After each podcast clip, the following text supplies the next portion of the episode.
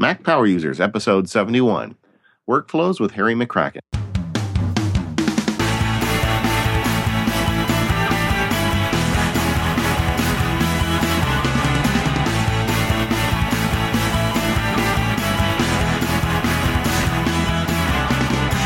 Hello, friends. David Sparks here, along with Katie Floyd. Hi, Katie. Hey, David. We've got a special guest with us today, Harry McCracken. Welcome, Harry. Hey, folks. It's great to be here. Now, Harry is the, I guess you're the publisher and uh, primary author at the Technologizer uh, blog, correct? That's right. Founder and, and editor. Founder, editor, C E O, bottle washer, all the good stuff. But Harry has also been writing technology for years, and he does stuff with Time Magazine and several other uh, big publications that would never want anything to do with me and Katie, right? Yeah, that's probably true. Well, that's not something to do with you because you have a great podcast. but the uh, but so I've been a fan of Harry's for a long time, and I I love the stuff you do. And uh, in December, Harry wrote a post about it's entitled "How the iPad two Became My Favorite Computer," and immediately started uh, pestering him with emails because uh, I thought it was a really interesting post where you were talking about how you made the choice, I guess intentionally, to see if you could just use your iPad and, and ditch the laptop for the type of work you do. And largely the answer was yes. The answer has turned out to be yes, probably about eighty percent of the time. Uh, oh. And when I'm, out, when I'm out and about, which I am most of the time, it's higher than eighty percent. And when I'm at home, I tend to use um, my MacBook Air and sometimes a Windows laptop more often just because some of the benefits of the iPad are less pertinent when I'm not out and about. Yeah. So, well, and y- your job includes a lot of travel. So you're out going to conferences and events all over the world, really. In fact, when you wrote this post, you had gone to Germany and primarily relied upon your iPad there. I'm uh, pretty nomadic, so I spend a lot of time just sort of traveling around the Bay Area, work, working in coffee shops and uh, sometimes in my car and, and visiting companies.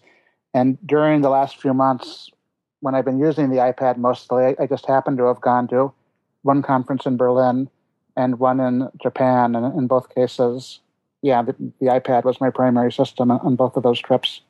Well, let's let's take just a little bit step back here and, and do the setup. B- before the iPad, how did this all work? What types of things did you did you do? And and and then you can kind of talk about how you transitioned to the iPad and how that was better. So what, what kind of tasks are you performing on a daily basis? Well, I am a writer and blogger, so most of my daily tasks relate to that. A lot of what I do, I do in, in WordPress, um, because it's the blogging platform I use, both when I write for my own site, Technologizer, and when I write for Time. I also do some stuff for C net, which uses its own proprietary blogging system. And sometimes if I write for something that's going to show up in, in a Dead Tree magazine, I'm using a word processor. And beyond writing, I, I end up doing a lot of imaging and image-related stuff. Um, in some cases, it's pretty simple. I'm just resizing a, a photograph of a product. But in other cases, I'm, I'm doing fairly elaborate things where where I'm compositing an image and some text. And I'm, I'm really doing something more sophisticated. And when I'm doing that on the computer, I tend to do that in a, a full-blown copy of Photoshop. Okay. And so primarily, you're writing and taking pictures and working with the pictures so you can put pictures up with your posts. Those are the key things. I mean, I am also, um, I mean, a lot of what I do is write about things on the web. So web browsing is a key thing I do.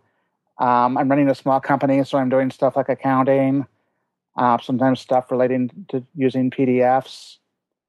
Um, occasionally, I'm doing stuff involving video editing as well. I'll, I'll, I'll put videos up on my site. Hey, you know, you didn't talk about that in your article, but now that I think about it, I mean, you run the whole Technologizer website, so you've got to deal with all of the elements of that, and you're doing that on your iPad. Mostly, um, you know, in terms of things I haven't done on my iPad, um, web development stuff, I do not do on the iPad for the most part because I actually run a, a local copy of WordPress and Apache and, and P H P on a, uh, a MacBook Air or a Windows machine, and I okay. use Dreamweaver. And, and while I think it would be technically be possible to do this on an iPad, that's one case where it's just way less efficient. And my accounting I do in, in QuickBooks, and, and I believe it might be possible to do that in QuickBooks Online from an iPad. But at the moment, all of my accounting data is stored on my MacBook, and I have, I have not gone through the effort, at least not yet, to try to do that on the iPad. So you're using QuickBooks for Mac? Yes. You're in the minority. I know, and I certainly sometimes flirt with, with either moving to Windows or moving online or, or doing something else. But as you can imagine, once you have a lot of accounting data in one format, the temptation is what you've got. Yeah. And, and Intuit doesn't make it easy to go back and forth. So it's it's like, you know, you've got to pick your pick your poison there, which side you're going to do it on. I do think, however, they're getting more aggressive about the online stuff. And I would guess pretty soon that a lot of us are going to be able to just do QuickBooks online and and dump the old stuff. If I were starting over today, I would do that just because I want something I can use on a Mac, on Windows, and, and now on the iPad. Which, of course, presents this whole other host of problems of, is it really secure and how much data is it, ac- is it accessing? But but I think if any any big company can figure that out, hopefully it's Intuit. Mm-hmm. You uh, tell us about this transition to the iPad. I told a story earlier in the podcast. I don't know if you listened to that show. When I did the iPad at Work book for the legal practice, I did a similar thing. For three months, I left the Mac at home and decided how you know much can I get done with just an iPad. And I was surprised at how much I could, but you're doing different tasks than me, and you covered it very well in your article. But tell us what you're doing on your iPad now that you're trying to you know, make this transition, or I guess you've made the transition. It's pretty much complete. I've been doing it for about five months, so I don't think it qualifies as an experiment anymore. It's just part of my life. Yeah. So, so you're not doing it for the sake of an article. You're just doing it. No, in fact, it was never that way. I've, I've done that in other cases. I've done things like, like living with a netbook or living with a Chromebook. In those cases, I sort of did it as a stunt. But in, in this case, um, it very quickly became something I just did because I, I find it overall to be the most efficient way for me to get my job done. So it and just it just started one day where you thought, hmm, I'm going to leave the, the MacBook at home, and and then it well, worked? Uh, well, I'd had an, an iPad since the day the first one was released, not surprisingly, because right. I, I went out and bought one so I could write about it. And I used that, um, you know, for the first year and a half in, in a fairly conventional manner. I, I, I did use it primarily for consuming stuff, so, so browsing the web, reading Kindle books, using Flipboard, and so forth. And I would do very light text entry, so I would respond to emails and do basic stuff like that. But I would not write even a three hundred word blog post, let alone a three thousand word article on it. And I was aware of external keyboards for the iPad, and I had tried a few of them, and I had not found any of them to be satisfactory. Uh, either the keyboard was not great, or the way that it fastened onto the iPad was, was kind of cumbersome, or both. And then I, I heard, actually I was reading a review by Walt Mossberg in the Wall Street Journal of, of iPad keyboards. And he reviewed several, and one of them was the ZAGGfolio, which was the first one I saw that got me excited and, and, and sounded like something that, that might essentially give me all the benefits of the iPad plus plus a keyboard that, that made sense for a writer. And the ZAGGfolio, essentially, I mean, it basically turns the iPad into a, a small notebook um, because it's a clamshell case, and you can easily stick the iPad two into it. And the keyboard is just as good as a, as a keyboard on a, a small laptop. And while it does not have all of the keyboard shortcuts you might want, it, it has quite a few of them. So you can do things like cut and paste and, and move around in a word processing document with, without touching the screen. And I, I ordered the ZAGGfolio. Um, the first run they did had some uh, manufacturing issues, so the clasp did, did not work correctly. And despite that, it, it was just sort of a, a revelation. And Um, The key thing about the iPad that makes it useful for me is not most of the things you might guess it would be. It's the ten hour battery life, because when, when I'm out and about with, with a laptop, um, it's very hard for me for any laptop, be it a Windows machine or, or a Mac, to get more than about three hours of battery life. And so I, I have to carry along an A C adapter, and I'm constantly worrying about draining my battery, and I'm looking for uh, wall outlets. Yes, and like a vagrant, iPad. you're you're walking around with your, your plug in your hand, and you're looking behind couches and yeah. under tables in hotel lobbies. I've been there before. And airports are the worst. There's yeah. usually one outlet for an entire wing of, of an airport. Usually yeah, by then, the trash can. Yep. And then there's a guy sitting at that desk right. drinking a smoothie, and he's yes. not even using it. Here's a, excuse me, I'll I'll give you any other seat in this airport. Will you please move? And, and you do find that, you know, I end up sitting on the floor. Yeah. Well, I want to step back a little bit. Since you wrote this article, I have bumped into, well, in fact, Brett Kelly was a prior guest on our show. I bumped into two or three of my geek friends, and they are all sporting this ZAGGfolio case. And every time I ask them about it, they say, well, Harry McCracken's the one. And I, I don't know, you should have had some deal with them because I think you sold a lot of these keyboards. I got to use Brett's a little while, and I found the keys are a little, the keyboard is not a regular full-size keyboard. Um, uh, it, I found it a little difficult to type on because it was a little smaller than regular, but I only played with it for about five minutes. Are you having any trouble with that? You know, everybody's hands obviously are different. I've had no issues with it whatsoever. Uh, I tried another one called the the Adonit Writer. It's a beautifully made thing, and as as a case, it's nicer than the ZAGGfolio. But the keyboard is just a skosh smaller, and, and for that, uh, for me at least, the fact it's just a tiny bit smaller made it very difficult to use. And uh, with the ZAGGfolio, and also with another thing called the Logitech for iPad two by Zagg, which is sort of a similar keyboard, but in but in a lid you stick on the screen of your iPad. With both of those, I, I find I can write as, as quickly as I can with, with a MacBook Air. Now, yeah. One of the things that I've tried before is I've just paired my iPad with the, the regular Apple wireless keyboard. And I tend to like that a little bit better because it is a full-size keyboard. It's, you know, almost the identical keyboard that I'm used to on my MacBook Air. I wonder, did you did you try a solution like that before you, um, you know, zoned in on, on one of these built-in keyboards, or was the fact that it was actually built into the case uh, a primary feature? I have the Apple keyboard. I, I bought that early on, and for me, it wasn't particularly useful just because it kind of assumes you're sitting at a desk. Right. I very rarely am sitting at a desk. Um, When I use a laptop, I'm using it in my lap, and I'm running around. So, so the portability is key. Right. You know, that's an excellent point because I, I like Katie. I use the Apple keyboard, and it's certainly more bulk to carry around to, to put the keyboard in there as well. Well, and there's um, some awkward issues of it. Sometimes it accidentally turns itself off, and then turns itself on in your bag, and then not only yours your keyboard, but your iPad is run down by the time you get to where you're going.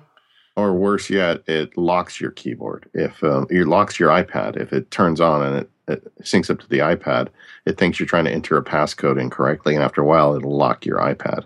Yeah. Um, the uh, but but the ZAGGfolio, so that seems to be the one. Now, when you use it, I mean, one of the things about, and this is true with any keyboard, uh, one of the weird things about the iPad is you have to reach up and tap the screen while you're typing. Do you find that is much of a problem for you? I've I've sort of gotten used to it, which is interesting because I, I was skeptical about it, and I'm, I'm generally skeptical about the notion of touchscreen laptops. And I think it's not as much of an issue with the iPad just because the, the screen is small and the keyboard is small, um, so you don't have to do as much reaching as you would with something like a, like a fifteen-inch touchscreen laptop. Yes, uh, there certainly are instances where it's where it's more cumbersome than. Um, You know, either using an iPad without a keyboard or using a, a laptop that doesn't have a touchscreen. Uh, but generally speaking, it's not something that, that uh, nags at me as being an issue.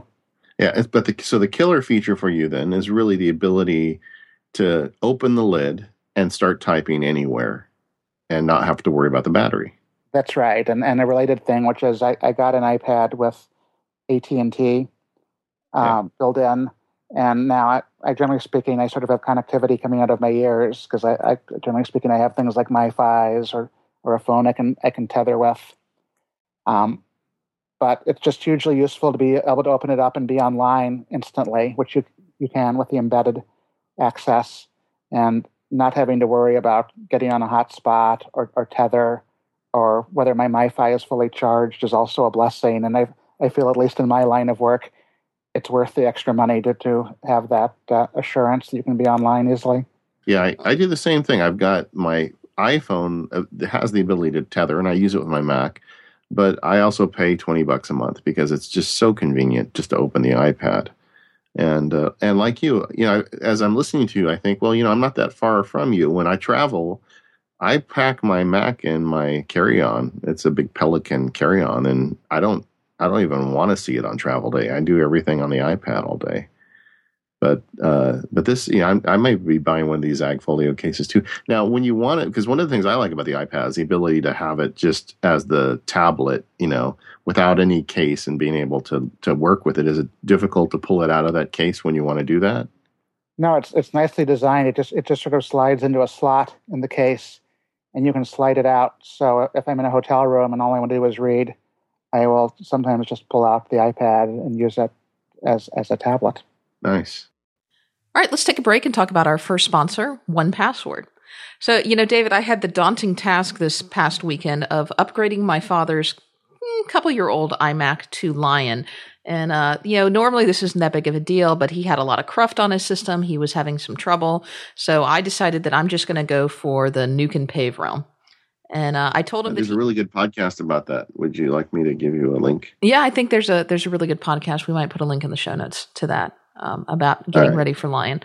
Um, but I wanted to go with the nuke and pave realm, so I gave my dad this this list, this checklist of things that he needed to do before upgrading to Lion, including listen to that podcast, but to get together um, all of his software install C Ds, and most importantly, wait, wait, wait a second, wait, you gave your dad a checklist? I did. Did he do it? Not quite. My and, dad would have torn it up and given it to me in little pieces. And to get together all of his serial numbers for all of his applications that he wanted to install. So Dad, list me all of your applications that you want to install, and then all of your usernames, all of your um, uh, registration numbers, and all of your codes. And and put that all together for me. And he did. Now, a couple of years ago, I've got my dad on the OnePassword wagon for, for using OnePassword to manage all of his passwords. But he, he hadn't figured out that there's another spot in OnePassword where you can put all of your software licenses. So he put together on, on this, you know, legal pad all of his his applications that he uses and all of their serial numbers. And he says, okay, what are we going to do with this? And I flicked open OnePassword, and I clicked open the little spot that said software registration. And he said, oh, what's that? And I said, Dad, you can load all of this information into OnePassword, and then you'll never have to look for it again. Because that was one of his biggest complaints, is that the, the longest step in this process was the time it took him to gather all of this information. So not only will he never have to look for any of his passwords again, he's never going to have to look for any of the serial number information again. So. Yeah, you know, when you do the nuke and pave and you're putting on the first key apps, you know, your Dropbox and OnePassword and a couple apps, uh, you don't have that information on your computer yet because OnePassword isn't installed. And when you when you store those license keys in OnePassword, it's already on your iPhone and your iPad because you're syncing it across. Right. So that's one of the first things I do. I put Dropbox in, I open up my iPad and figure out what my Dropbox password is. And then once you install OnePassword, which maybe you bought it from the Mac App Store and you can just re-download it, and it connects with Dropbox, it will also connect and bring over your OnePassword license information. So you have one more thing you don't have to go figure out. Um, and it will bring in all of that information for all of your usernames and all of your passwords. And the thing that I love about OnePassword is that because it uses Dropbox, this information is everywhere. It is on every Mac. It is on your iPad. It is on your iPhone. It is on your Windows P C at work. If you have to use a Windows P C, I installed OnePassword on the Windows machine at work. And if you use an Android phone, because I know not everybody uses iOS, and there are Androids becoming much more popular as well, it, they have an Android app too. So all of your usernames, all of your passwords, all of your secure notes, and now all of your software and serial information. And he, it was just like when I clicked that little button and showed him that, oh my gosh, this is all here too. He was like, I never knew that. I never saw that that was there before. And we will never again have to go searching. Hallelujah. Yeah, OnePassword is the gift that keeps giving. So uh, where do you get it? Well, you can get OnePassword from the Mac App Store. That's probably one of the best places to get it because you can use it on all of your authorized Macs for forty-nine ninety-nine. But if you have to use OnePassword on a P C too, and, and I've installed it on my P C at work, they do have a Mac and Windows bundle on their website where you can buy a OnePassword bundle for sixty-nine ninety-nine. If you want it on your iOS devices, you can buy a Pro version, which is will work with both the iPhone and the iPad for fourteen ninety-nine. Or if you just have an iPhone or just an iPad, you can buy either version for nine ninety-nine. And you can find more information about all of these options over at one password dot com. And we thank them for their support of Mac Power users.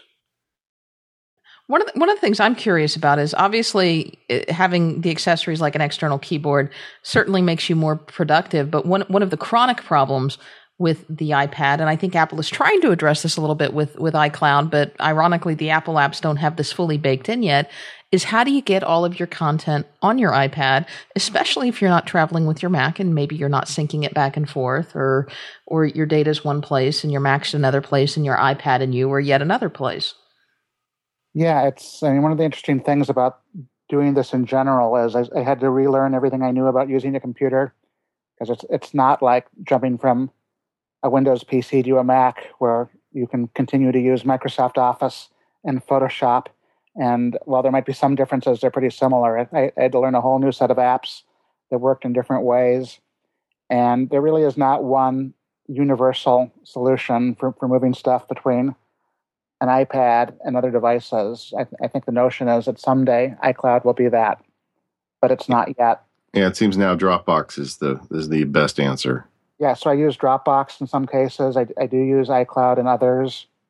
Um, I just am e- emailing off attachments in some cases. And as I mentioned, an awful lot of my work involves WordPress, which is inherently cloud-based. And sometimes I'm doing some of my WordPress work just in Safari. And I also use an app called Blogsy, which is essentially a, a blogging client for the iPad and lets me work locally on a post and then push it online. Now, do you, do you write the post in Blogsy, or do you just uh, move the text into there for posting it? I, I compose in Blogsy, so, so I'm writing in, in the app. Uh, I've, I've, since I started blogging a few years ago, I've, I've very rarely written a blog post and anything but some sort of blogging tool. Okay. So I write in Blogsy and uh, click a button and it, it goes online. And Blogsy allows you to easily attach images as well to your posts. That's the single best thing about Blogsy. There, there's also an, an official WordPress app, which has more rudimentary image handling, and, and the image handling in Blogsy is really good. I should say that um, there are some challenges with this. Blogsy gets updated a lot, and, and the folks who do Blogsy are trying to make it in, into a, a true what you see is what you get blogging tool, where, where you can see your formatting and your images, and you don't need to worry about H T M L. And they're getting there, but it's kind of a rocky road. And as they do new updates, sometimes it breaks a little bit. And then they'll do another update that, that fixes it. And overall, I still find it to be useful, but I feel like my productivity on the iPad would take a huge leap forward if there was one single super solid WordPress blogging tool that has no downsides, which is not quite the case yet. Yeah, yeah I noticed I- that too.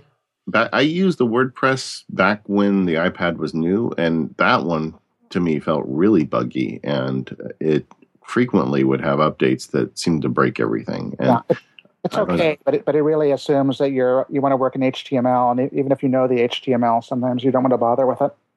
I, I have to admit, I moved my website over to Squarespace, and they have an excellent tool for uh, iOS, but that's Squarespace, and it's kind of a limited platform. It doesn't give you as much Uh, control as I guess you get with with your um, WordPress system, and that's it's also a fee.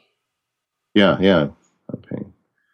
The the so you write the uh, you write the text in Blogsy. Do you use any other text editors or word processors on your iPad?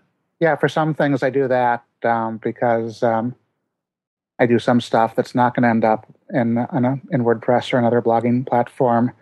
And I've, I've tried a bunch of word processors, and I keep coming back to, to Pages just because it, it's the only word processor I've found that, that, A, has a nice, clean user interface and lets me see a word count, which is important for me, and B, lets me save in, in Microsoft Word format.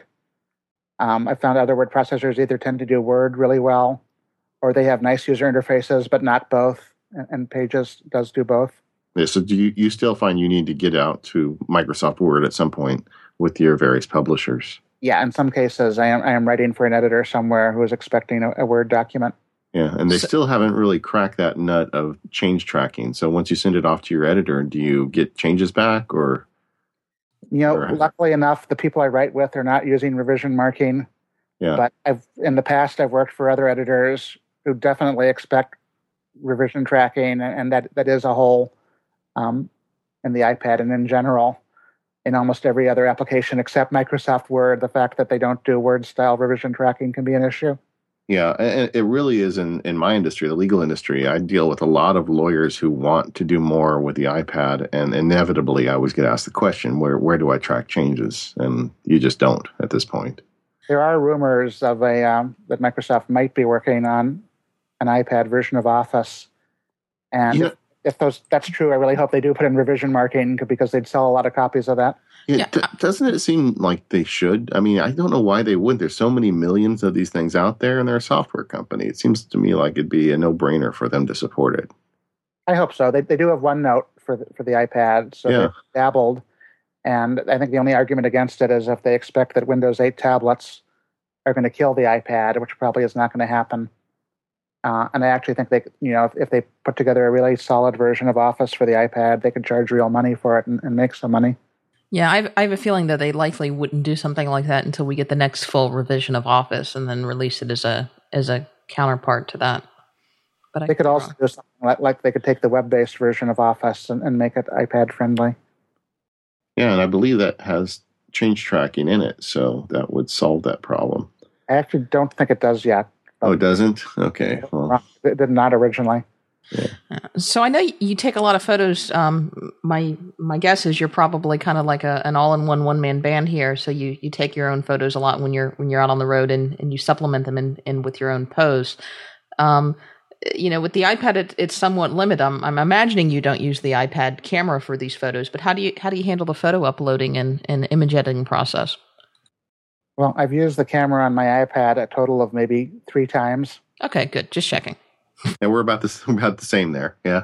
So, um, in some cases, I'm using a, you know, a uh, full standalone digital camera, and so I, I uh, one of the few iPad accessories I, I travel with is the the S D card adapter. But in a lot of cases, I just use the iPhone to take pictures, and so I don't have to deal with with the S D uh, slot in those cases. So, you're using the iCloud photo sharing service. I kind of go back and forth. I, I do that sometimes. Sometimes I just email them. Um, there are a number of applications for making an iPhone and an iPad talk to each other. Um, so you can transfer pictures. One of them is called PicTransfer. I, I have found that the iCloud photo stream is so useful uh, for solving that problem that now you just I take almost all my pictures with my iPhone. Uh, mainly for the convenience of having it everywhere so quickly. I bet that would work. You have to. I'll take a look at that in terms of my blogging engine. Yeah, for some reason I have found it to be a little bit hit and miss. There have been times when I've taken photo there have been times when I've taken photos with my iPhone or screenshots with my iPhone, and they have showed up in my iPhoto stream instantly, and then other times when they're just not there. It does seem to take a while sometimes. Yeah. So so you take a picture with your iPhone or with your digital camera, and then you get the, the image over to your iPad. And what are your what are your favorite apps for Uh, processing those images for posting to the web? Well, it's interesting because I, I would kill for something close to a full-blown version of Photoshop for the iPad. Uh, and not only is there not an actual full-blown version of, of Photoshop, but I have not found anything that really comes close. So I, I tend to jump back and forth between several different graphics apps. The one that I've, I found most useful is called PhotoForge two. Um, and typically that's what I use for stuff like, like cropping and resizing. And it has some basic sharpening and other image enhancement features. Uh, and I can also do things that come in handy sometimes, like save directly to, to a Picasa um, online album, as well as just save it back to the iPad. Um, and I use other apps sometimes too. I use um, a program called uh, TouchDraw, which is sort of roughly speaking, an equivalent of something like Adobe Illustrator or CorelDRAW. And that's really useful for bringing in images and overlaying text on them and and uh, and creating sort of photo collages. Yeah. Now, the um the you had made a point in your article about dealing with this type of software using your finger as opposed to a mouse and, or a keyboard. Um, do you find that that holds you up?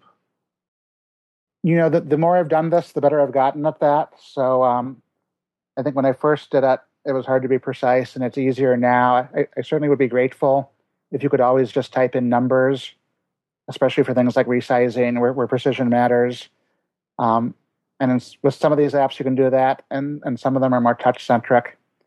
And um, there certainly are times when I want something to do something really elaborate and want it to look as, as best as it possibly can.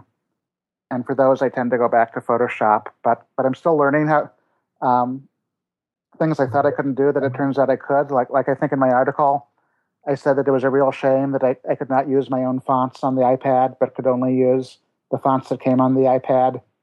And then somebody pointed out to me that with TouchDraw, you can, in fact, put your own TrueType fonts into the program. You have to do it by transferring them over iTunes. Um, but, in fact, you can do it. So um, I'd say about ninety-five percent of the time when I think something is utterly impossible on the iPad, it actually turns out it is possible. Yeah, I had the same experience. One of my favorite apps is OmniGraffle. I don't know if you've ever used that before. Yeah, great program. Yeah, well, they have these libraries, you know, or they call them stencils, and I use them for presentation work all the time, and there, I have a few sets of my favorite stencils, and I was always disappointed that I couldn't use those on the iPad, and turns out, like your fonts in TouchDraw, you can transfer stencil libraries onto the iPad through iTunes in the app window, which is pretty cool because now I've got all those all my favorite stencils on my iPad as well, which make the app even more valuable to me. That whole mechanism in iTunes of transferring stuff into apps is so hidden and confusing that uh, it's way more useful than you would think it would be. It's just hard to figure it out. Yeah, so you feel like you almost have to know the secret code as to which yeah. apps will do it and which don't, and um, and which isn't really very good. But you know, if you had the ability to know in advance, uh, short of just getting your favorite apps and pulling media into the window and seeing what happens, that would be nice. I did discover just the other day, I, I did a serious presentation in Keynote for the first time, and I happened to create that on, on the Mac rather than the iPad and transfer it over. And as far as I can tell, Keynote only supports the, the standard uh, iPad fonts. Yes, that's, right. that's absolutely true. So I had to make do with um, the ones on the iPad, which in the case of, of iOS five is actually not a bad collection, although it didn't include the ones I wanted. Now, do you regularly give presentations with just your iPad? Because I've done that a couple of times, and it's it's it's worked for me. But of course, it hasn't given you the the full access to visual effects and to fonts, like you said, that you could have if you were using the full blown Keynote on your Mac. This is the first time I've done it since I've been using the iPad, and um, for the most part, it worked well. I I, um, I gave this in San Diego, and I, I one of the hardest, most unreliable things in the whole world of technology is, is getting any device to work reliably with, with a projector. Right. And in this case, I had trouble, which I believe was because um, my my V G A dongle, which I plugged into the iPad, was a little wonky. Because uh, if I didn't touch the cable, it worked well. And I also used Apple's Keynote remote app on the iPhone. I did that too, yeah. I was using the iPhone as a remote for the iPad, which actually worked really well. Uh, and the trend, other than not being able to use the exact font I wanted, um, the graphics looked perfect, and the transitions I wanted were supported, so I was happy. You know, I had to do that once out of desperation when my MacBook Air's logic board died the day before I was supposed to give two presentations. And uh, fortunately for me, the presentations were done and stored up in my Dropbox, so it was just a matter of figuring out how to download the presentations onto my iPad and and make sure that they worked and, and get them converted over. And it, it it went off without a hitch. I mean, it was nerve-wracking for me to to have to change gears at the last minute, but it worked. And I, I also used the, the Keynote remote for my iPhone. I found that the – because I tend to walk around and talk a lot, and I tend to be a little more animated when I've got that the, the remote in my hand, and I was really nervous that I was going to fling the iPhone across the room. so. um, actually, one thing which – I probably should have realized, but did not realize until I set all this up, is this V G A dongle plugs into the, the dock connector on your iPad, which means you cannot be charging your iPad at the same time you're giving your presentation. Yes. Darn well better make sure you have a full charge, because um, as long as it's connected to the projector, it won't turn off, and so it will drain the battery a lot more quickly. Them. Yeah, they they I, fixed that with the H D M I one, but the, the yeah. V G A is still like that. If you've got a projector that will support H D M I. Yeah, so. Which is the exception at this point. Right. Yeah, yeah. I, you know, the one thing about it, and I still haven't got over this, is I love the idea of my clicker where I don't have to look down at anything to advance slides. I mean, for me, I want it to be kind of like a magic show and things that just happen, and people don't even notice I have a clicker in my hand. And as soon as you pick up an iPad or an iPhone, you have to look down, and just that the act of advancing slides, I think, sometimes distracts the audience. Um, that being said, recently in my office, we've we've installed an Apple T V and a big L C D T V, and I am presenting with the iPad now almost on a daily basis wirelessly, and I'm really getting used to it. So I think it won't be long before I'm doing some big presentations with the iPad alone. And it's not that unusual anymore. People are pretty much used to it at this point. Yeah, the the wow factor has gotten out of there a bit. I certainly, uh, when people are giving me presentations, it's no longer all that unusual for them to be doing it on an iPad. And if it's just me and one other person, they often just do it on the iPad screen. Yeah, yeah, that's exactly. That's a whole new type of keynote presentation, which is opened up by the iPad. And if you're in sales, I mean, as an attorney, I'm kind of in sales, I think, in a lot of ways. I, I hand the iPad with the keynote on it to the person that I'm in the room with, and I let them advance the slides and let them go at their own pace. And then I just talk while they're advancing. And, and if they go backwards, then I know I need to kind of give them more information about that. It's really kind of neat. Um, uh, I'm as we record this, we're getting ready to head up to Macworld. The show's going to air right after we get back. The um, I'm very tempted to do some of my presentations out there on Mac, on the iPad only, and they'll be loaded on my iPad. I haven't decided yet whether I'll actually do it or not, though. Don't so forget I'm, the dongle. Yeah, I'm encouraged to hear that it worked for you. But isn't that terrifying, that moment when you plug into any projector, right, you know, a half hour before you're about to present, and you don't know what's going to happen? Yeah, after after people doing this for twenty years or whatever, it still, for me at least, only works perfectly maybe about two-thirds of the time, and the other third, there's some problem. Yeah. And then so we've got these bags of, of parts in our, you know, that we take with us, of extra cords and and uh, extra extra computers even. When I go in trial, I have an extra Mac in my trunk with the whole case on it, just in case mine goes up in smoke or the other lawyer spills a glass of coffee on it or something.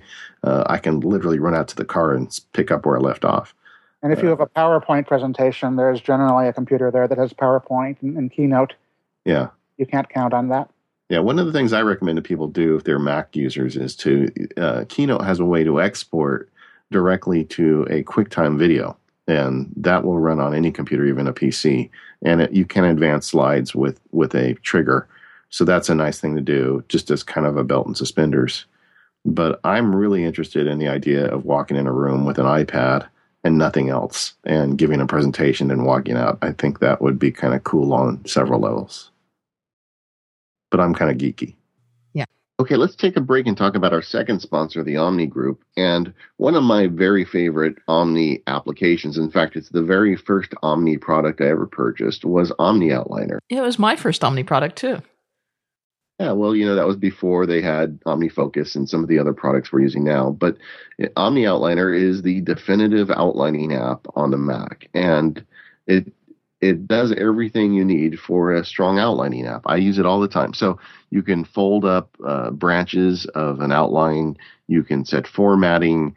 Uh, it has multiple columns, so you can add checkboxes and dates and other types of information. I mean, it's it's much more than really an outline in that respect. Some people use it as a task management system and uh, other features. Some people use it as a as a rudimentary database or a rudimentary spreadsheet, because you can actually perform mathematical functions on some of the columns.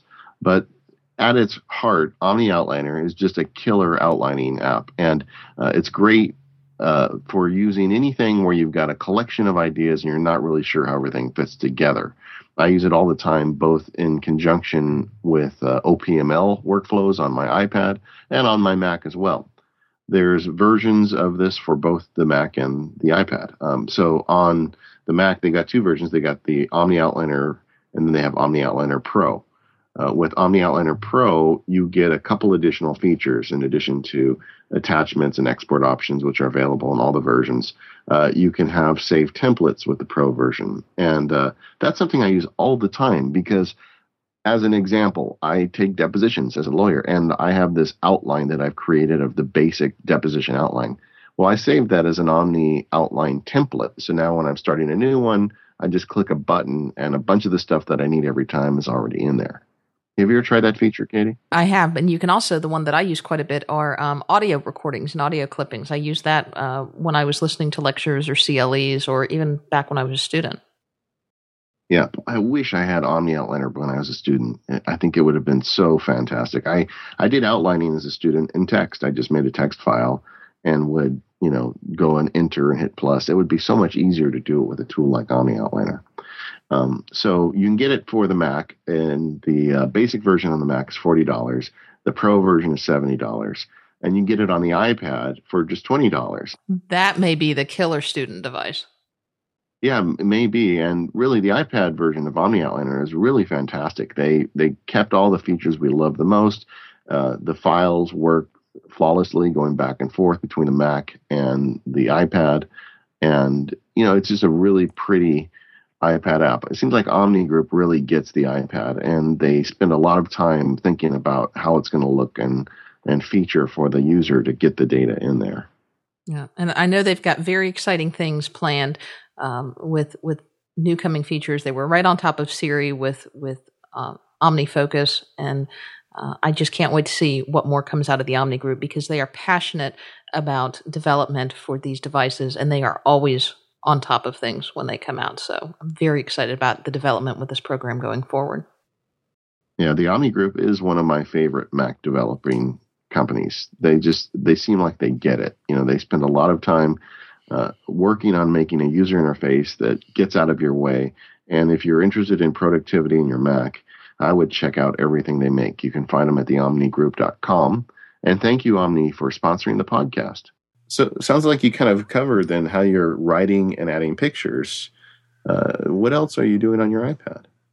Uh, I continue to do all the kind of standard iPad things, like like reading ebooks and browsing the web. Um, actually, one issue I've had, which I do not have a perfect solution for, in some ways, oddly enough, is email. Yeah. I use, I use Gmail. Um, so everything is stored in Gmail. And uh, if I go into Gmail and Safari, it works well. But obviously, I, I'm in Gmail all the time. And I really want to be sort of be able to flip back and forth between Safari and Gmail and treat Gmail as a standalone application, and iOS has this feature for, for creating an app out of a website, um, but it doesn't really work perfectly because, in fact, it is still just a, a Safari window rather than something standalone. And so I've also tried a number of, of applications that essentially are a browser that can only show Gmail. Um, And those tend to work much of the time, but not all the time. Sometimes they misbehave strangely. And I'm also, I actually have two Gmail accounts. I have a personal one and a business one, which I want to jump back and forth between, which complicates things further. And oddly enough, there there is um, now a official Google Gmail application. And it's the only application I've used that does not seem to be compatible with external keyboards. Um, the The on-screen keyboard pops up even if you're using an external keyboard. Really? I didn't know that. I just discovered that recently, and um, and then I sometimes use the um, the built-in mail application, which uh, obviously works with Gmail and, and in some ways is quite good.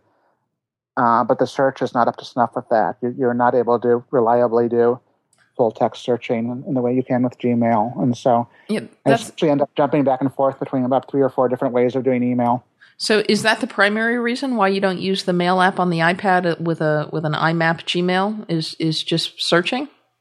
Um, that's that's part of it. I mean, uh, the more you use the various features built into Gmail, the more you want, actually want to use Gmail, like like um, in terms of archiving and stuff. Although they do have archiving in the, the mail app now, right?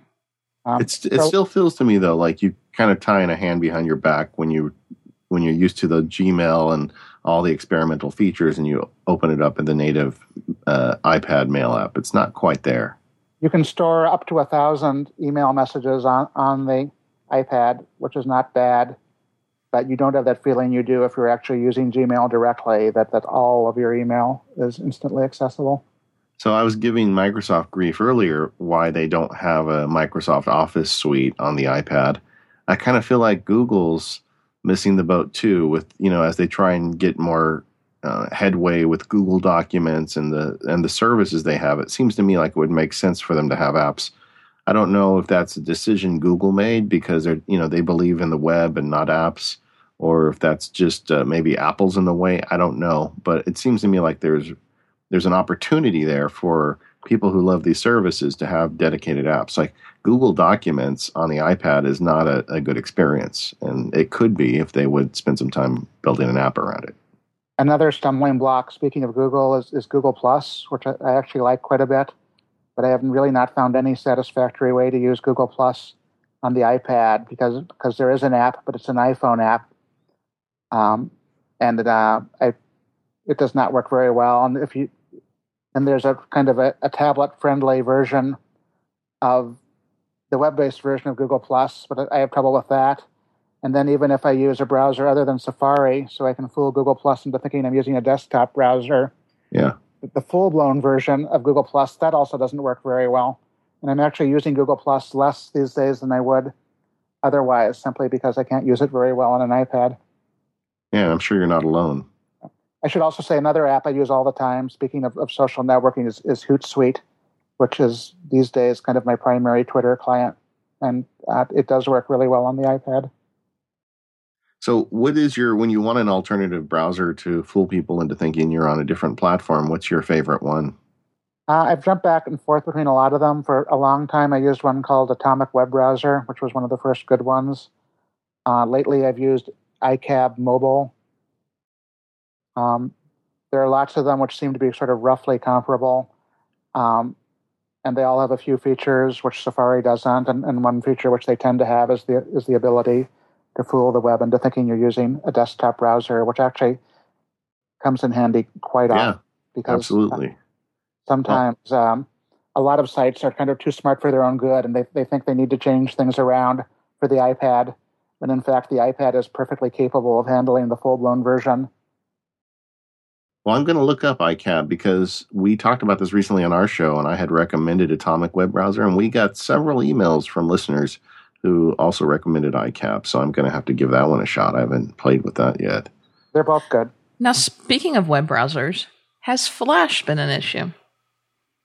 Flash is, I don't want to say it's never an issue, um, but if I had to choose between the downsides of Flash and once in a great while wanting Flash, I, I would I would totally go with Flash not being present on this device. Um, because another thing which I have not mentioned yet that is really useful is the degree to which an iPad almost never expects anything of you other than letting you use your apps. You're, you're almost never having to maintain it. Um, it's pretty rare for it to, to crash. Uh, apps just tend to keep on going. And, and when you start to introduce things like Flash on, onto a platform, it gets a lot less reliable, and you end up spending more time fiddling with your computer rather than working. And um, the only time I, I there's one instance when I I think I discovered there was something I wanted to do which I couldn't do because I didn't have Flash, which was I went to the, the Facebook conference and, and saw Mark Zuckerberg's keynote, and then I was writing about it, and I, I wanted to get the exact wording of something he said. And I, I believe that the only full version of his keynote was on Ustream, which required Flash, and, and so I was not able to get it because of that. And that, that is the only thing that sticks in my mind where I, I really felt like Flash would be useful, but it seems like almost everything I want uh, finds iPad users to be an important enough constituency that, that they make the video work. And don't you think the fact that Adobe itself has kind of abandoned the mobile Flash platform, uh, that people are going to find ways to make it work even more so? Yeah, it's uh, it's just not that much of an issue, and um, most of the stuff I want, I can get. And um, there are probably a few instances that are not coming to mind right now when it would have been helpful, but not many. You know, that that point about maintenance of the iPad is a good one that we've really never made on the show. Um, I remember I, I wrote two books, one called Mac at Work and one called iPad at Work. The first one, I had this whole chapter with all the tools and all these troubleshooting steps. And when I did this, the one on the iPad, it really occurred to me there's there are no troubleshooting steps. I mean, the you turn it off and turn it back on, or you kill the app. But I mean, there's like two or three things you do, and that's all there is to it. Almost anything that goes wrong with an iPad can be solved by just rebooting it. Yeah. The memory That's... management on the iPad tends to be great, but it's not perfect. Uh, and usually if something goes wrong, it's because the memory is a little munched somehow, and, and just starting over again will fix it. Yeah, it's it's really it's really something else. And and we're just at the beginning of this journey. Um, have you played with any of the other tablet computers out there in comparison to the iPad? I've just tried, generally. I've used a bunch of the Android ones, and uh, I use the Playbook and the touchpad, and um, you know, a lot of what I do, I think I could do on, on other tablets. Um, although generally speaking, most of them, the battery life is not as good as the iPad. Um, and there's obviously a huge difference between a, a tablet with five hours of battery life and one with, with ten hours. Yeah.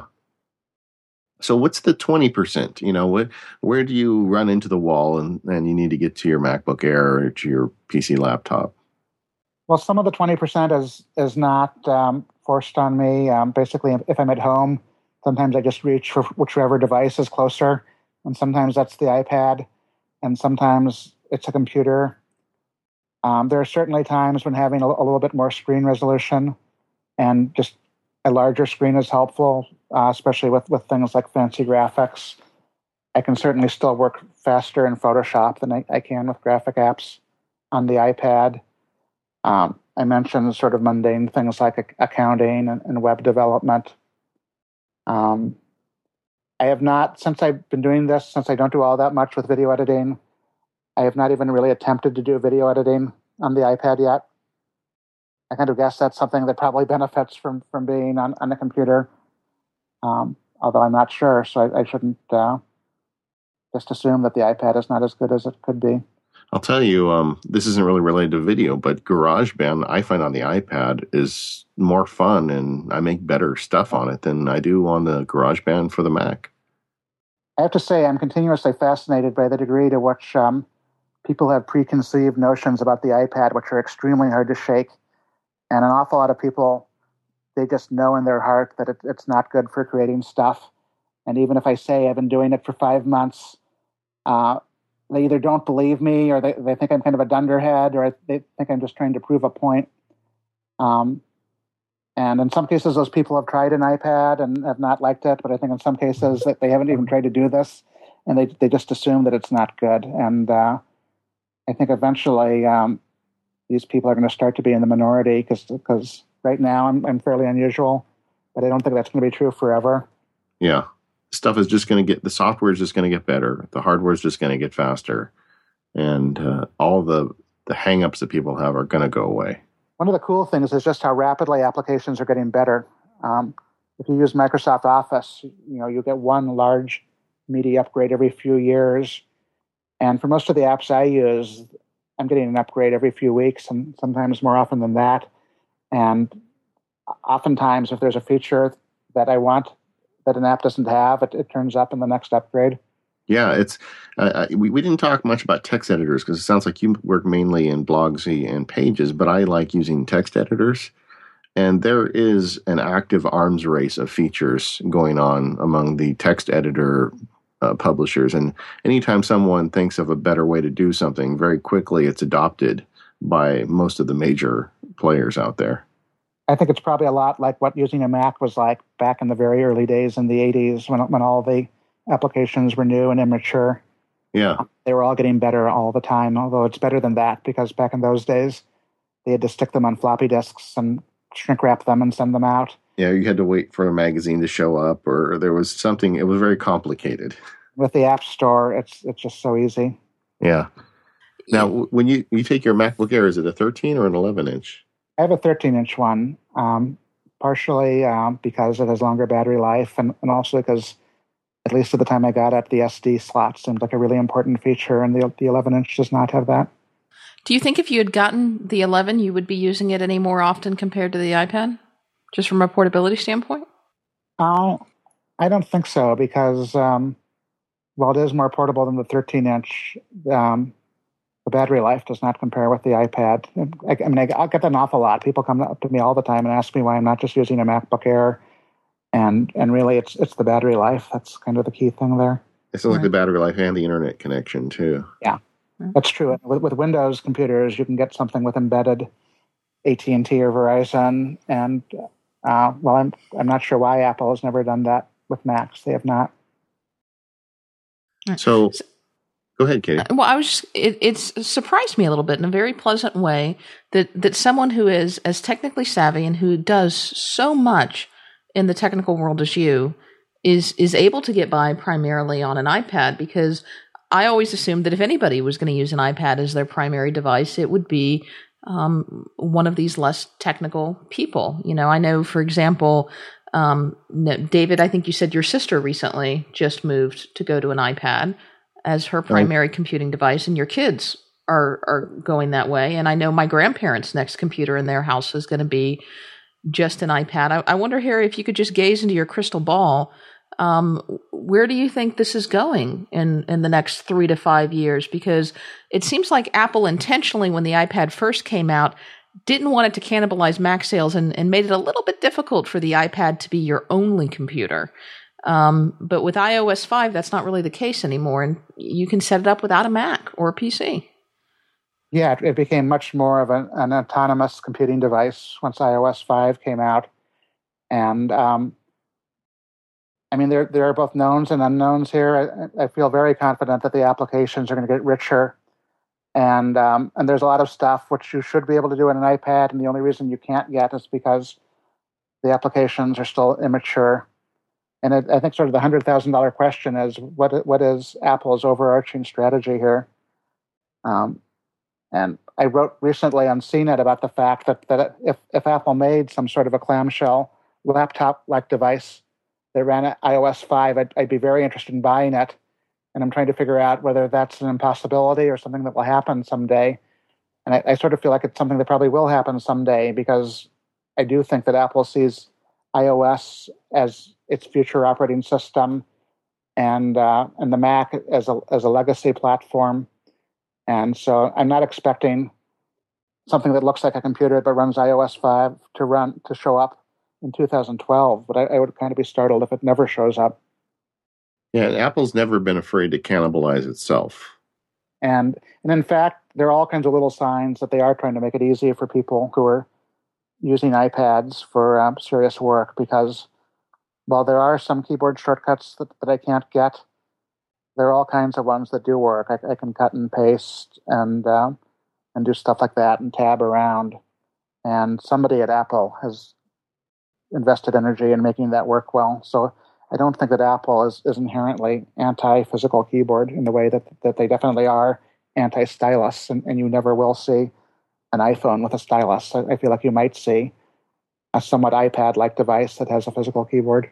Yeah, in fact, they, you know, they had a keyboard when they first announced the iPad, and we were all thrilled because we had waited four years to get it for our, iPad, our iPhones. You know, they never had the Bluetooth switch turned on for the keyboard before then. Speaking of Bluetooth, one thing which has not been an issue, but it it does nag at me a little bit, is all of these external keyboards run on Bluetooth, and that means they have batteries, and that means you need to worry a little bit about keeping them charged. Um, I think Zag says it can run for ten days on a charge, and that seems to be right. So it's not something that you constantly have to worry about, but but I do sort of worry that I will be doing something like giving a presentation or meeting an important deadline, and the, the keyboard will conk out on me. Yeah, that wouldn't be good. I found that I can type on the on-screen keyboard pretty well. Even up to about five hundred words, I'm okay. Uh, but I don't think I'm as fast. Well, I know I'm not as fast as I am with a with a standard keyboard. To me, it's it's both the issue of how quickly you can type, and also the fact that that keyboard takes up a large portion of the screen, which means you have a teeny tiny window for whatever you're working on. And the external keyboard doesn't just get you nice clacky keys. It also lets you devote the entire screen to your document. Yeah, that's an excellent point. Well, Harry, thanks so much for coming on and sharing your story with us. I'm going to put in the show notes links to all the apps we talked about. Well, actually, before we go, is there did I miss anything? Are there any other big apps you use to get all this stuff done? I think we covered most of the uh, major ones, although since I've started doing this, I've, I've really ended up with sort of a collection of, of dozens of applications, which I use at least occasionally. Um, actually, when people are presenting to me, a lot of the time these days, they're doing it via services like GoToMeeting and WebEx and uh, Adobe Connect. And not only do those all have iPad applications, that the iPad versions are way better than, than the Mac versions and the P C versions because none of them require Java or Flash, and therefore they're a lot more reliable. Yeah, I agree. Another cool thing, by the way, is that um, it's easy to experiment because a certain percentage of the apps I use are free, and the ones that are not free tend to be just a few dollars, and it's it's not a huge tragedy if you buy something and it's not a keeper in the way that it is if you spent forty or fifty or sixty or a hundred dollars on a, on a traditional application. Yeah, so you've been in this game long enough. You probably remember the the Palm Trio apps where they were fifty or sixty dollars for yes, something that did basics for a long time, and and uh, and those apps were not a few dollars; they were quite a bit more. Yeah, and half of the time they weren't that good after you bought them. But uh, yeah, I agree. I mean, the, the price of admission is so low with these apps, it makes it really easy to, to download a new browser just because someone tells you it's good and pay a dollar and just see how it works. Uh, Harry, I do want to pick your brain on, on one more topic, and, and you can keep this short or, or you can decide to expound on, on it however much you want. But um, I just feel since you're here and since it's timely, and I know that you were in the Apple education event in, in New York recently, what do you think is the future of iPads in education? This is a, a topic that's that's very interesting to me. I, I have a family member who recently graduated with a teaching degree, and uh, hopefully will be a brand new teacher entering uh, the the workforce, and is excited about all this new technology potentially coming out. Um, do you think it's going to happen? I mean, I think it, it has the potential to be as transformational or even more transformational than almost anything else Apple has done, just because um, of all of the downsides of textbooks. They're they're too expensive, they're too heavy, they're often not very engaging, and and if Apple can truly fix that, it really could change everything. And my biggest concern is is just the the fact that um, we have all these underfunded school systems that are just barely hanging in there, and it, it seems like it's asking quite a bit of them to, to figure out how to acquire iPads and to get these these cool textbooks onto iPads.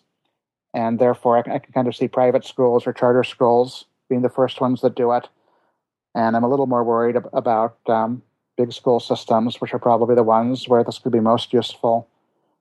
But I was talking to somebody at the event who said something which, which rang true to me, which is, um, if this is big, maybe it's it's not just kind of big. It's it, it is something that changes everything, and, and the school system a few years from now is almost unrecognizable because this has been so important. And it almost seems more likely that that's going to happen than that the school systems are going to remain kind of the same as they are now, except that iPads are, are around. Yeah, let's hope. The uh, I also think that the technology is going to get more affordable in the very near future, and it'll become more practical for them. You know, it, it's not quite there yet in terms of the pricing, but I don't see why it wouldn't be in within a few years. Well, one thing I hope happens is that um, the fact that Apple is doing this causes Amazon and Barnes and Noble and more startups to, to do this. And, uh, and if a school system is not going to go all iPad, there may be much more affordable tablets that have some of the same benefits. And, and there are some startups already, like like Inkling, who are doing this.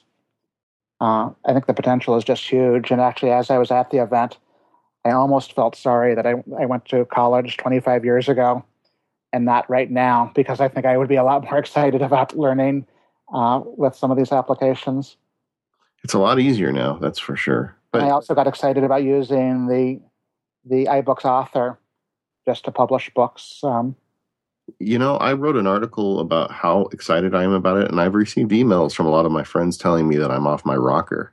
Mm. But it seems to me like it is really transformative, and the the ability to embed media is so easy. I just don't see how this can't be a big deal, but I guess we'll find out. I'm excited. I mean, there there is this question, which is still being thrown around a lot, that if you give away the books you create, you can just distribute them. But if you charge, Apple says you have to go through the iBoook store. Yeah, and I'm excited about it. And it's not really clear exactly how far that goes. Does it apply to P D Fs? And I don't really even really want to get into it now because I don't think anybody really knows. But uh, I can say, having written books for major publishers, that uh, they are pretty aggressive about what they want in terms of the rights to the stuff you write. So And I know that's not really analogous in a lot of ways, but it's uh, it's an interesting business, not to say nonetheless, I guess. By the way, um, one last thought, which is when I was at the Apple event last week in New York, I live blogged it, and that's something I still did on a MacBook Air. Uh, as you can imagine, when you're at one of these Apple events um, and you're doing a live blog and you might have thousands of people looking in, you want you want to do everything you can to, to have sort of that belt and suspenders approach, and to, um, to make sure that even if something goes wrong, you're not going to be cut off. And with the um, with the iPad, I basically could only get online through A T and T if A T and T coverage was okay, or Wi-Fi if there was good Wi-Fi. And with, with the MacBook Air, I also had along Verizon, and I had other ways of getting online. And I felt like there was just a, a, a little less chance of unexpected things going wrong. And I, I use a service called Cover It Live, which I know works well on the MacBook Air. And while they, while they do also work on an iPad, I just wasn't quite as confident in that. So that was another example of me doing something partially for my own comfort on a, a MacBook rather than an iPad. And it also gave you the ability to jump into your WordPress installation and your server if anything went kablooey because so many people were tuning in. That's probably one case where it is a little bit easier to jump jump between things uh, than it would be on on the iPad. Well, I'm in, I'm inspired by what you've done, and I'm definitely going to be looking at where I'm using my iPad and where I'm not, and I'm going to pick up some of these apps too. And I think I'm going to have to go buy one of these keyboards. I'm just going to have to do it. Well, cool. I look forward to hearing what you think. Well, Harry, where can where can people find you? Where can people find your writings online, and, and how can they connect? You can find me on technologizer dot com. You can also check me out in the tech section of time dot com and sometimes in Time in print. And I also have a blog on C net called Challengers. All right. And then you're also on Twitter, right? That's right. Twitter is Harry McCracken. All right. Well, everybody check out Harry's uh, various uh, publishing uh, locations. I'm going to put all the links for these apps and the original article as well as Technologizer and Harry's Twitter in the show notes. So go check that out. And thanks again, Harry, for coming in and giving us your time and sharing your story. Thanks, folks. It was a lot of fun. All right. Well, we uh, we do have some feedback that we want to get to. David, it's been a while since we've since we've done some feedback. We've been on a roll with some great workflow episodes here. Yeah, we've been pushing to get these uh, shows done because we're on our way to Macworld as we record this. We want to make sure nothing got held up for our beloved listeners. But we've got feedback, so let's catch up. All right. The um.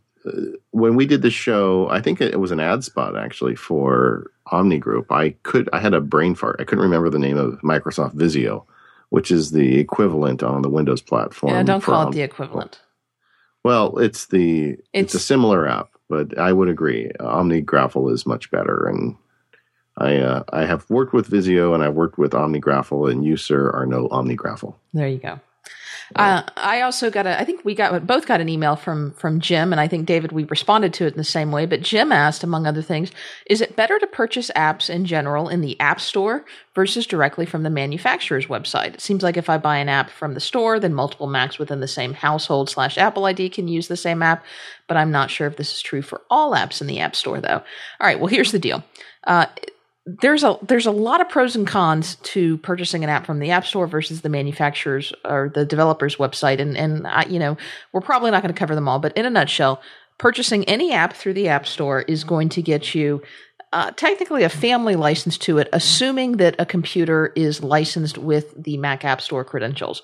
So any computer that is licensed with your App Store credentials is going to be able to use that, whether you have Um, um, laptop and a desktop, or multiple Macs within your households, or whether you authorize Macs within your family to use that, um, it's going to work. Now, obviously, that's only meant to be used within the family setting, and you don't want to give just anybody your your uh, Apple I D credentials. Um, it's also very convenient. You go in the Mac App Store, you download it. It's sandboxed. It's got a little more security. And it's it's going to update itself through the Mac App Store. It's a really convenient place to buy and download your apps. Downside. Apple gets a thirty percent cut. So if you buy it direct from the developer, the developer is going to do a little bit better than if you bought it from the Mac App Store. Additionally, through the Mac App Store, there are no upgrades and limited free trials. So if you, you know, buy version one of the app and then version two comes out, the developer's got to make the decision, is version two a free upgrade? Is version two a completely new product in the Mac App Store? Do they offer introductory pricing, or is it just a new product at a new price? Whereas if you buy it direct from developers, sometimes you can get upgrade pricing and, and things like that. Me personally, I am moving towards buying all my stuff from the Mac App Store because I think a lot of these problems are going to sort themselves out. And I think um, that's where developers are going to distribute most of their apps in the future. And um, I, I like the convenience. What about you, David? It is just so convenient jumping on my daughter's computer and downloading one password. Yes. Through the Mac App Store and or whatever app it is that you're using. A couple of clarifications. You can get upgrades on the Mac App Store, or updates, I guess. I guess that's the word, is updates. Those come down automatically. But when they go from version one to version two, that's when you run into the question as to whether or not they're going to just give it to you. And some developers do that, or they're going to list it as a new app entirely, and you'd have to buy it separately. Although in my experience, when they do that, they usually have an introductory price that's very, very competitive. So you're almost paying the same as if you were just upgrading it through the website. But so every developer is different. So yeah, so, so I'm with you that I'm with you that I generally buy through the App Store. I'll tell you, there's something I'm worried about. There's a storm over the horizon that people aren't fully aware of yet, and it's this whole brewing dispute over sandboxing. Apple's becoming much more aggressive with the sandboxing rules about what apps can and cannot do, and they're making it so you have to have access to certain databases, and uh, interoperative apps such as um, uh, Keyboard Maestro is a good example. You know, some of these apps, we're buying them in the App Store. I'm a little worried that Apple's going to prevent them from continuing to support it in the App Store because, by definition, the apps work with multiple apps, and they may not be able to um, follow Apple's brewing sandbox rules. And I don't know if that's going to happen with the next version of Mac O S X or if that's going to happen later this year, but I think there are some issues with that. So I'm a little leery about buying App Store apps that may fall under those rules. But in general, I'm absolutely with you, and I buy almost everything from the App Store. Well, I'd have to look it up. There was actually a deadline on that that was looming. There were some articles on it recently, and then Apple pushed the deadline back. Yes. So, yeah. Yes, and and hopefully, I mean, what they really should do, I think John Gruber or Andy and I, somebody talked about this. Uh, what they really should do, and I agree with them, is push it back to the next major O S X so we can kind of understand exactly what we're up against. All right. They haven't done that yet, though. So no, I don't think they've done that. They, I think they just need to be very clear about what they're doing, and they probably should have been more clear about it before developers got in the App Store to begin with. Yeah. Okay. Uh, Ron wrote in, and he is looking to develop a calendar system, and he wanted his calendar to send notifications out and automate that process um, based on calendar events. Um I told him he should listen to our Automator show because I think you could make iCal events that would do that. And uh, I haven't looked into detail. I haven't heard back from Ron yet, but I think that's probably where he's going with it. So my understanding of what Ron wants to do, and, and I may be wrong, but he wants a particular event to send him an email reminder prior to that event, but but specific to or, or to email somebody else of an upcoming event. So like if he puts in a, an email reminder of, of meeting with this particular client, that he wants that to email that client. I think, and I, depending on how specific and what exactly what he wants to do, I think this is something that you can set up just as an alarm in iCal. Yeah. So if you look in iCal under the alert setting, right, one of the options is email. Right. So you can tell it to send you an email, and then you can pick whether it's a day before or a minute before. Um, there's a whole bunch of settings. So you can you can tell it to uh, send you an email. All right. Okay. Uh, we got an email from Michelle, who is a new listener to the show. Welcome, Michelle. Um, and she sat down and is listening to Mac Power Users Episode seven, which is our Launch Bar Black Belt. And uh, she's really enjoying digging into Launch Bar. And she found something that I guess we didn't talk about in the show, but I, I thought we would mention it. But one of the things we talked about in that episode is how you can create a calendar event using Launch Bar. And I guess one of the things we, we made the example of is if I want to have dinner with David at seven p.m. Um, but what if I want to have dinner with David at Lori's Diner at seven p.m.? Um, so I, one of the things you can do to add a uh, location to your launch bar is to just separate these events with an at sign. So for example, dinner with David, at sign Lori's Diner, at sign seven p.m., and it will figure it out. Launch bar's so smart. Yeah, I love Launch Bar. Keep using it. Yeah. The um, uh, we got and I sp- I talked about an app called Read Now, which allows you to tap into your Instapaper and your Read It Later uh, flows, and it's a, basically gives you a dedicated Mac O S X app experience. It is sadly no longer in the App Store, and I don't know the whole story behind it, um, hmm. so I'm not really sure, and I don't want to speculate too much. But the that app is not on the App Store anymore, so sorry about that. Yeah. In fact, I think it came down between the time we recorded the show and the time we posted the show. So I think it's because um, we were so popular. Uh, I wish I could say that. I think it came down after your blog post, though. Yeah. Well, it was up when I when I posted about it. Right. Uh, also, in our Browser War shows, we, we talked quite a bit about the Grease Monkey plugin for Firefox. And we were both pining away saying, gosh, it'd be really cool if we could have something like that for Safari, which I know is your web browser of choice, or Chrome, which is my web browser of choice. And we had a bunch of people write us in uh, with alternatives for Grease Monkey. Um, and there's apparently one called Tamper Monkey, which the name in and of itself scares me. But um, this is a, a suggestion from Greg. He says he's not sure if it's fully compatible with Grease Monkey scripts, but it seems to do the job just fine. Uh, and he's been using it with many of his Grease Monkey scripts without a problem. So this will work with Chrome. So I'm all set, David. You should switch to Chrome. Yeah, that's really not that big of a deal to me. Okay. But if someone proves me, like if Brett Terpstra dealt with it for like ten minutes, then I would need it because he would make it do something amazing, right? But at this point, I think I'm okay without it. And, uh, you know, the browser that we did not talk about in our Browser War shows was Choosy.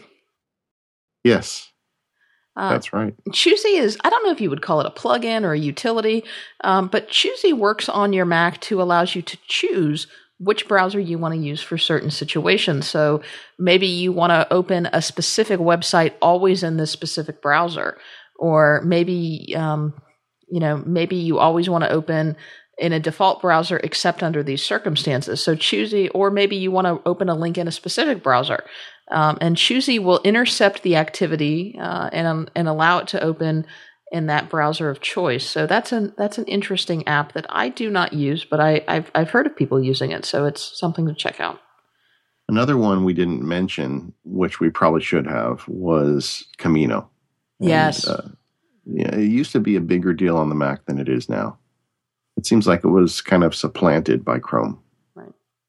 The Camino I always looked at as like the clean version of Firefox. It was built. It was. Mo- it looked more like a map, Mac app. They kind of spent more time making it more Mac friendly. I don't think it had the same plug-in support as Firefox, although I may be wrong. It's been years since I used it. Uh, but uh, a few listeners wrote in and said that they like Camino still, and uh, that's worth looking into. Good deal. All right. Well, I think unless you've got anything else, that's going to wrap us up. Yeah, it was fun. I'd like to thank uh, Harry McCracken for coming on the show. And uh, I thought his story was real interesting. And I'd like to hear from other users or listeners of the show that are, are getting by on their iPad only. I think that's a growing crop of people in the world. Right. Um, if you want to contact us or have links to everything that Harry talked about and all of the applications, um, you can find all the links that we talked about on our website at w w w dot mac power users dot com or at five by five dot t v slash m p u. You'll find a link to all of our shows and their respective show notes. You can send us feedback um, via email to feedback at mac power users dot com. We're also on Twitter. The show is at Mac Power Users. I'm at Katie Floyd, and David is at Mac Sparky. And thanks to our sponsors, OnePassword and the Omni Group. Yeah. Uh, and David, next show, we are going to be talking to Colleen Wainwright for another Workflows episode, and she is a hoot. Yeah, the Communicatrix. So if you want to get ready for the show, go check out communicatrix dot com. Colleen is a really smart lady, and she loves her Mac and has lots of interesting tips to share. All right, All right so thank you for listening, and we will see you all next time.